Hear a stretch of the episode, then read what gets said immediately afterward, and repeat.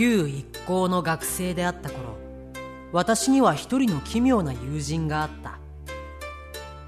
私の名前は小沢。その頃の私は将来物書きとして細々とでも生計を立てられたらいいと考えていた。彼の名は村野と言った。誰もがのんきで未熟で真剣だったあの頃中でも村野はずば抜けて変わったやつで一緒にいる時私は大抵冷や汗を垂らしているかまなじりを決して村野を怒鳴りつけているかだったように思う。そういう思い出の中の村野はいつも大笑いで次から次に気候を繰り広げ私の肝を心底冷やかしめ時々こちらを振り返ってはそんなに怒るな小沢。悪かった。などとちっとも悪くは思っていない素振りで言うのだ。ご両親は亡くなっていて寮が閉まる年末年始は独り者のおじごに世話になっているというので毎年正月になると私の家に遊びに来させた。私の家は作り酒屋をやっていたので何はなくとも酒には不自由しなかったから正月2日は友人が呼ばれなくても三々午後集まってきては宴会になるのが恒例になっていた。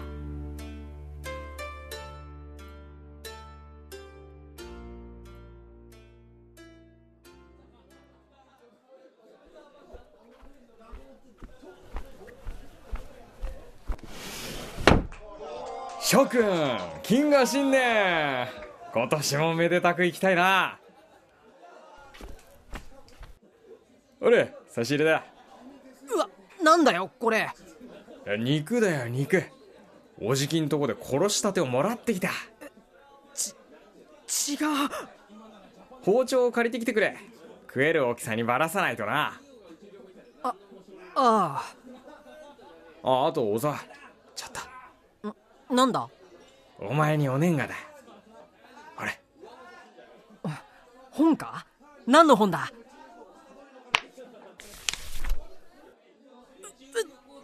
むむ村野 な、なんなんだその本は。これか？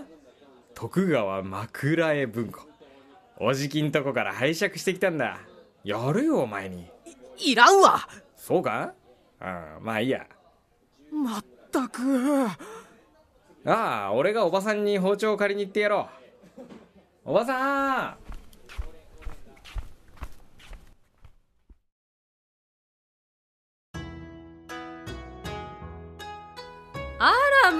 さんいらっしゃい。おめでとう。どうしたの？みんなと一緒に食べないのかい？あいやちょいと渡すものがあって。これお年賀です。牛の骨。ち違う。村野何やってるんだ？いやこれで出しとるんだよ。うまいぜ。お兄ちゃん明けましておめでとう。村野さんもおめで何それ？ああかおるちゃん。おめでとう。おどうしたんだ？しまえ。いいから骨をしまえって。あまあいいや。おばさんこの骨ここ置いときます。大丈夫か？カオルあうん。そういえばかおるちゃんにもあるんだ。この本お年賀わあ！よせ村野どうしたの？お兄ちゃん。何焦ってんだ小沢。ほら金色夜叉だぞ。金色夜叉？いいや俺はてっきりさっきみたいな。バカいくら俺だって相手構わずそんなことするが。さっきみたいなあ何のこと？お兄ちゃん。いやいいんだカオル何でもない村野ももう座敷に行って座れよ。お前が持ってきた肉軽く10人前はあるだろう。お前が一番肉を食う責任がある。俺はあんころ餅の方が。持ってきたやつが何言ってやがる。ああそうだ小沢。まだ何か持ってるのか？借りてたインク壺。もういいのか？新しいの買ったのか？まあそんなとこだ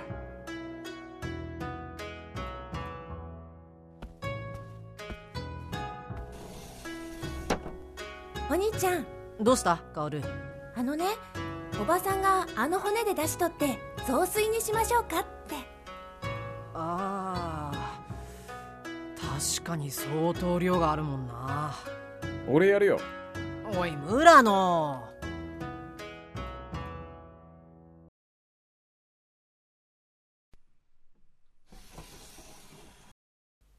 あら。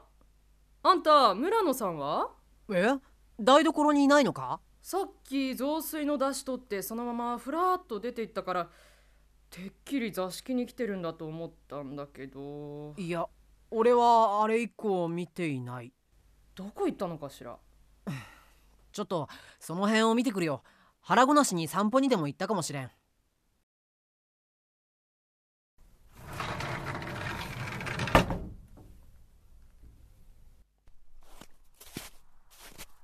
村野村野おーい。おかしいな。そんな遠くに行くわけ。あいた。おい村野。こらどこ行くんだ。腹いっぱいになったか小沢。村野どうした？なんで帰るんだ？正月なんだ。ゆっくりしていけよ。じゃあな。おいちょちょっと待てよおいこけるなよ小沢。村野。俺兵隊になることにした。なんだって？何の話だ？そんなこと聞いてないぞ。当たり前だ。今お前に初めて話した。村野。志願したんだ。もう学校には出ないよ。何言ってるんだよ俺は日本がロシアと戦争を始めた時から考えてたんだ。ロシアと戦って日本が勝てるわけがない。地図で見たってあんなでかい国なんだぜ。日本の何十倍もある。俺は軍人も戦争も大嫌いだから俺が行って早いとこ負けさせてくるよ。バッカ野郎お前一人で戦況が変わるとでも思ってるのか？戦争は冗談や水郷じゃないんだぞ。バカなこと考えずに学校へ戻れ。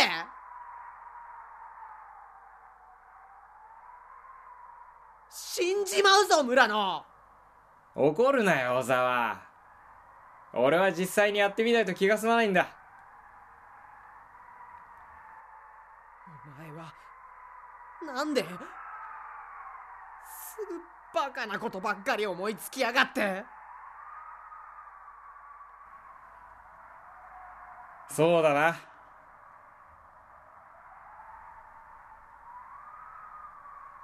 小沢。お前がいていつも楽しかった。またな。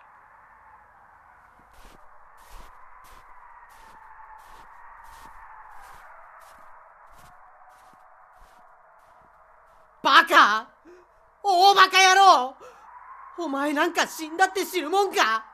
考えなし。極楽とんぼ。死んでも戦場で撃たれても前が死んでも絶対に俺は墓参りなんか行かないからな。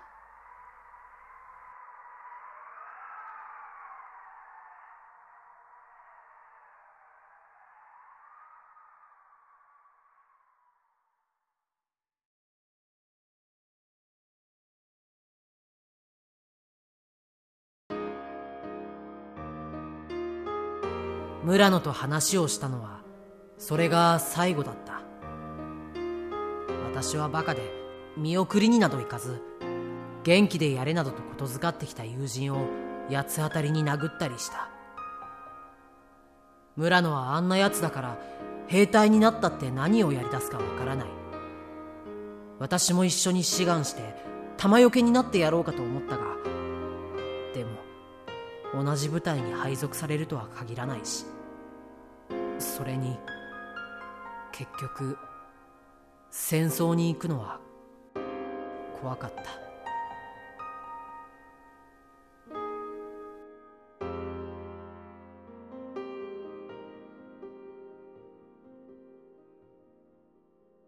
村野から手紙が届いた日は行ったこともないロシアの夢を見た。戦地であるはずなのにそこは一面のまだ十分育っていない竹の低いサトウキビ畑で朝日が差してそこに黒髪と顔と体を群青と種に染めて村野が一人で立っている。手紙には辛いことなど一言も書かれていなくてただここはあんまり夜空が広くて時々眠れなくなるほどだなどと書かれていた。戦場の星の下夜もすがら眠らずにいる村野のことを考え続けた。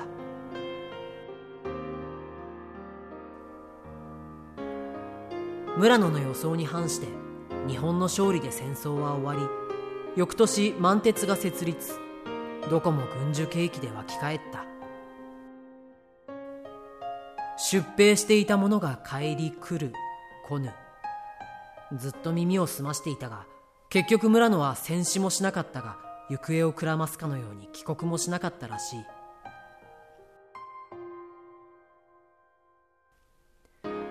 今も私の名を覚えているだろうか。覚えていてほしい。私が知らない年月どんなことが起こってどんなに村野が変わっていたとしてもまた変わらなくとも